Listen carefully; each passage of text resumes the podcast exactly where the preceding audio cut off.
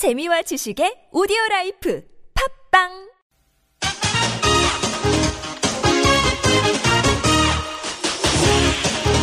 열린 아침 김만흠입니다. 3부 시작합니다. 열린 인터뷰 두 번째 시간인데요. 국회가 오늘 본회의를 열고 정부의 추가 경정 예산안 편성에 대한 황교안 국무총리의 시정연설을 청취합니다. 내일부터는 추경안에 대한 본격 심사에 착수하게 되는데요.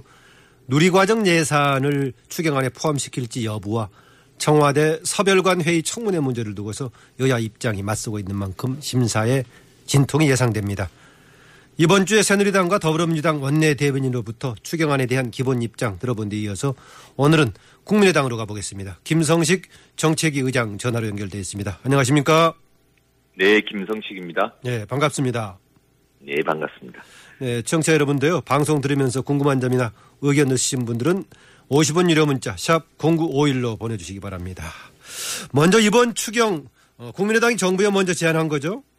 네네. 추경 편성 제안하게 된 이유는 뭐였습니까? 네, 국민의당은 20대 총선에서 정치를 좀 바꾸라는 민의를 바탕으로 탄생한 제3당입니다. 에, 그럼에도 불구하고 국민의당이 선도해서 일자리와 민생 대책 중심으로 어, 추경안이 국회에 제출된 것은 매우 의미가 있다고 생각합니다. 예.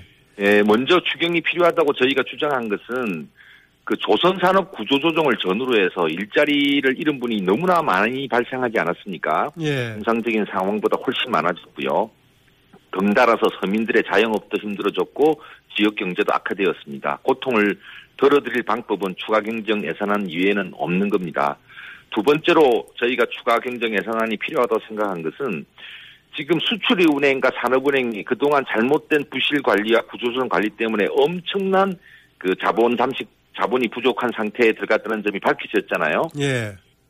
이제 정부는 애초에 양적 완화를 떠들었지만 결국은 양적 완화가 라기보다 이 두 은행에 대해서 이 특별한 두 은행에 대해서 자본을 확충하지 않으면 안 되는 그런 상황에 놓여 있는데 이것을 이제 국민들이 보편적인 부담을 지게 되는 한국은행 돈 찍어서 이렇게 하려고 했던 거죠.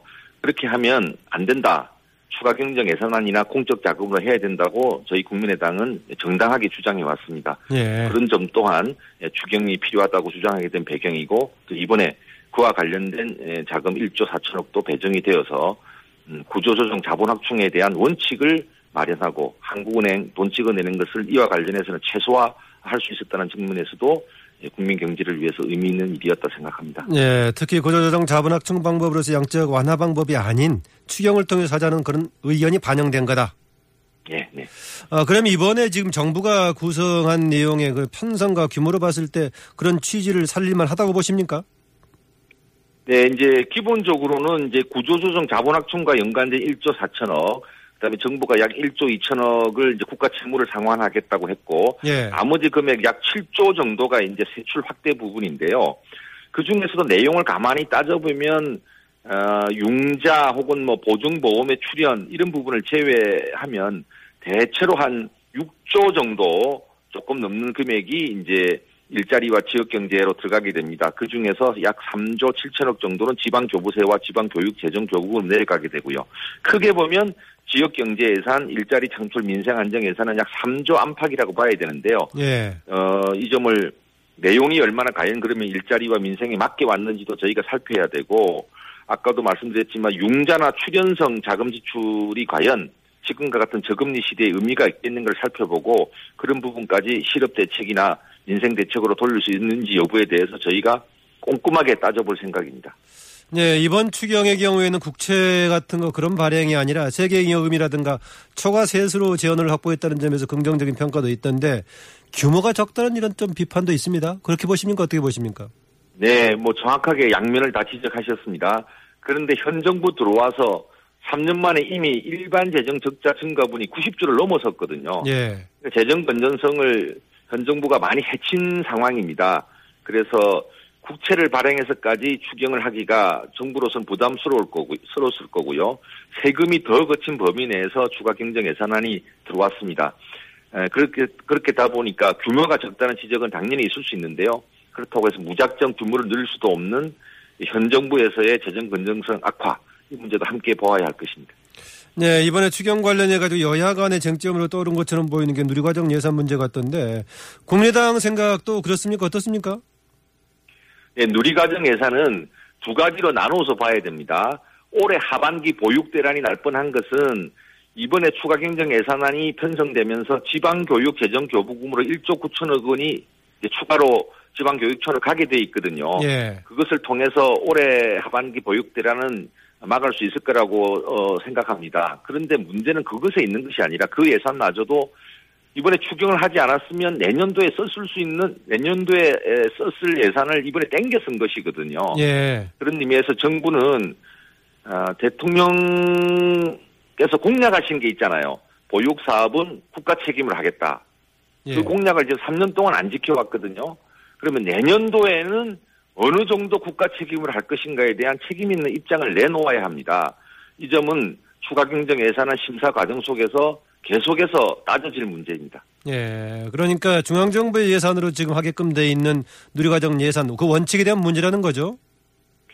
지금은 지방정부 예산으로 지금 하도록 정부가 만들어 놓았는데요. 시행령엔 그렇게 돼 있죠. 예, 박근혜 대통령께서 후보 시절에 예. 그렇게 되면 지방 재정이 너무 부담이 커지니까 국가 책임을 하겠다는 공약을 하지 않았습니까? 예. 그 공약을 안 지켜온 거죠. 음. 그래서 올해 하반기는 어차피 지금 추가 경정 예산안으로 하는 거기 때문에 지방교육 재정 교부금 1조 9천억 원이 추가로 내려가니까 그거로 어떻게 그 임시 방편을 한다고 하더라도 내년도에도 보육 대란이 날 가능성이 높기 때문에 예, 정부가 내년도에는 중앙정부 예산으로 국가 책임으로 어느 정도 하겠다는 입장을 책임있게 내놓아야 될 때이고 이 점은 저희 국민의당도 함께 예산을 어, 심사하면서 어, 충분히 따져보겠다는 말씀입니다. 아, 그 따져보는 게 이번 추경 심사 과정도 포함되는 건가요? 아니면은 본격적인 9월 네, 이번 추경에 바로 누리 과정에 별도의 예산을 담아라고까지 할, 할, 할 수는 없다고 저는 생각해요. 예. 왜냐하면 아까도 말씀드렸지만 1조 9천억 원의 추가적인 지방교육 재정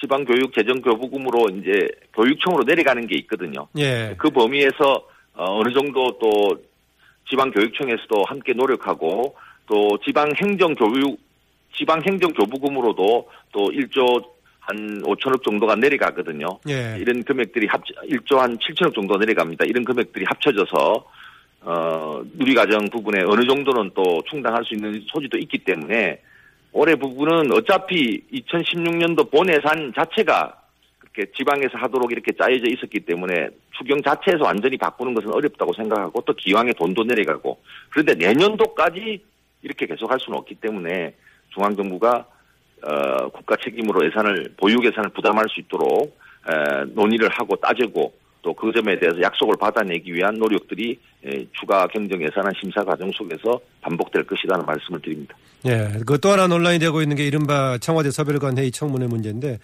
여당 쪽에서는 청문 대상을 산업은행, 수출입은행, 국책은행에 한정해야 된다 이런 주장을 하고 있던데 뭐 정부 여당의 주장에 공감하십니까? 좀 말이 안 되죠.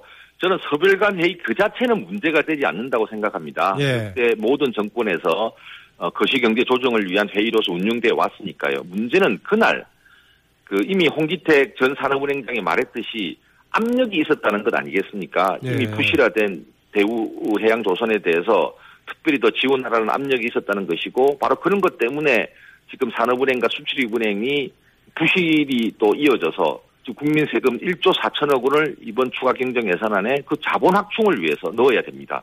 국민들의 민생이나 일자리를 위해서 넣는 것이 아니고요.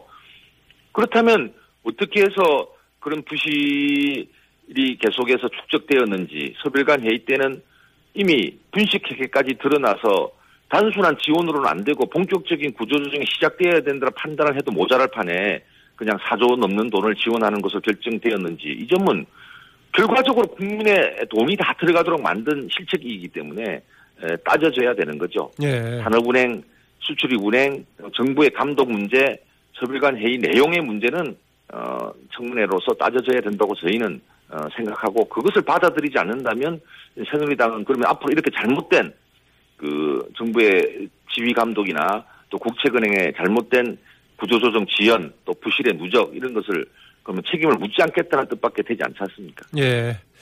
그 여야 3당이 이제 다음 달 12일에 추경안 처리하는 걸로 본회의에서 처리하는 걸로 담장 합의했었지만 어 아닙니다. 그런 적이 없습니다. 합의한 적 없습니까? 앵커께서 한번 생각해 보십시오. 지금 예. 오늘 시정 연설을 하고 국회 지금 예산이 제출된 거 아닙니까? 7월 26일 날. 예. 그러면 검토위원 검토 보고서 쓰는 데만 일주일이 걸립니다. 음. 그러면 8월 12일 날 통과하라는 말은 상임위와 그 국회 애결위가 일주일 만에 말하자면 그 거의 날치기에 가깝게 통과를 하라는 말이거든요. 아하. 그러면 여당의 일방적인 얘기군요, 지금요. 그럼요. 예. 국회는 국민의 세금이 올바로 쓰여지도록 제대로 따질 책무가 있습니다. 그것 음. 때문에 배지를 달고 있는 거지 않습니까? 아하. 정부가 가져오면 바로 방맹이 치는 데가 국회가 아니거든요. 음. 8월 내내 제대로 심사해서 8월 중에 처리가 될 수 있다면 그 또한 빠른 추경의 처리다 이렇게 예. 생각하고요. 빠르냐 빠르냐 늦냐의 논란으로 시간을 보내기보다 정부가 빨리 내년도 누리과정만한 국가 책임을 좀 더 하겠다. 그리고 이번에 국민에게 엄청난 부담을 드린 수출입은행, 산업은행 또 어, 정부의 잘못된 지휘감독 문제 또 서빌간 회의 내용 문제에 대해서는 청문회를 통해서 책임 규명도 하고 바로잡을 건 바로잡자 이렇게 나와야 빨리 예, 예산 심사도 마무리될 수 있는 거죠. 예. 다른 문제 한번 짚어보죠. 사드 배치 관련해서는 국민의당에서는 어, 반대 근본적인 저- 재검토 입장이시죠? 그렇습니다. 예. 이 종합적인 국익을 따져야 되잖아요. 예. 군사적으로야 한 번 더 요격할 수 있다고 하는 장점이 있다고 하지만 외교, 통일, 경제, 무역 다 우리가 생각해야 됩니다. 군사적인 측면에서도 수도권은 사드로 방어가 안 된다는 거 아닙니까? 이런 상황 속에서 공론화도 없이 정부가 2년 동안 딴 이야기를 하다가 일방적으로 결정한 것은 잘못된 것이고요. 예. 에, 국회를 통한 공론화, 또 국회 비준 동의, 이걸 통한 또 사드 배치의 철회, 이것을 통해서 한반도가 한반도에서 평화와 또 번영을 위한 우리 대한민국 국민의 올바른 선택들이 모여줄 수 있도록 해야 합니다. 예. 그렇다면은 우리의 국가 이익을 위한 또 국가 전략을 위한 가장 합리적인 대안은 뭘로 보십니까? 네, 그러니까 이제 정부가 사드 배치를 결정했지 않았습니까? 예. 근데 정부가 그러면 아 잘못됐다고 처리하면 또 한미 관계가 문제가 되잖아요. 예. 그리고 이번 사드 배치의 경우에는 성주의 경우 이미 그 미군 기지가 아니라 한국 기지거든요. 성주 포대가 한국 기지인데 이것을 새로운 미군 기지로 말하자면 제공을 하는 게 되잖아요. 사드 배치가 이루어지게 되면. 이것은 새로운 미군 기지를 제공하는 것이기 때문에 헌법상 국회 비준 동의 대상입니다. 예. 따라서 정부가 국회 비준 동의안을 제출하고 국회에서 아주 집중적이고 책임 있는 논의를 통해서 국민의 공론을 형성하고 그걸 바탕으로서 표결해서 사드 배치를 처리할 때 외교적 문제도 없고 또 국민적인 어떤 큰 공감하에 사드 배치 문제를 해결하는 그런 좋은 민주적 전례도 남기게 될 것입니다. 예. 당내 현안 관련 질문을 드리겠습니다. 어제 있었던 그 당내 회의에서 국민의당이 너무 안철수 당으로 비치는 것이던 우려의 목소리도 나왔다. 또 박진우 원내대표의 비대위원장 겸직도 비판한 얘기 나왔다 했는데 전반적인 분위기 또 김성식 의원의 입장은 어느 쪽이십니까? 네, 당은 기본적으로 민주적인 정당으로 발전해야 되고 아, 안철수 대표나 전 대표나 박지원 비상대책위원장이나 같은 생각입니다. 예. 박지원 어, 원내대표께서 비상대책위원장을 겸임한 것은 아시다시피 저희가 어, 저희 당의 의원 한 두 분께서 어떠한 그 문제에 휩싸여서 그런 건데 지금 뭐 영장도 지금 기각되어서 저희는 새로운 정기를 맡고 당을 정비하는 과정 속에 있습니다. 박지원 원내대표도 당헌 당규를 비롯해서 최소한의 당원 확보 등 기초적인 조건이 이루어진다면 언제든지 비상대책위원장과 원내대표를 분리하겠다는 입장을 갖고 있고요. 예. 안철수 대표 자신도 어, 우리 당에 많은 경쟁자가 함께 있었으면 좋겠다. 민주적 정당으로 시스템으로 발전했으면 좋겠다는 생각을 갖고 있기 때문에 에, 저희는 이런 논의를 통해서 어, 서로가 서로에 대한 이해를 높이면서 발전해 나갈 수 있을 거라고 생각합니다. 네. 20대 국회에서 제3당으로서의 국민의당의 역할에 대한 자평하신다면 어떻게 평가하시겠습니까?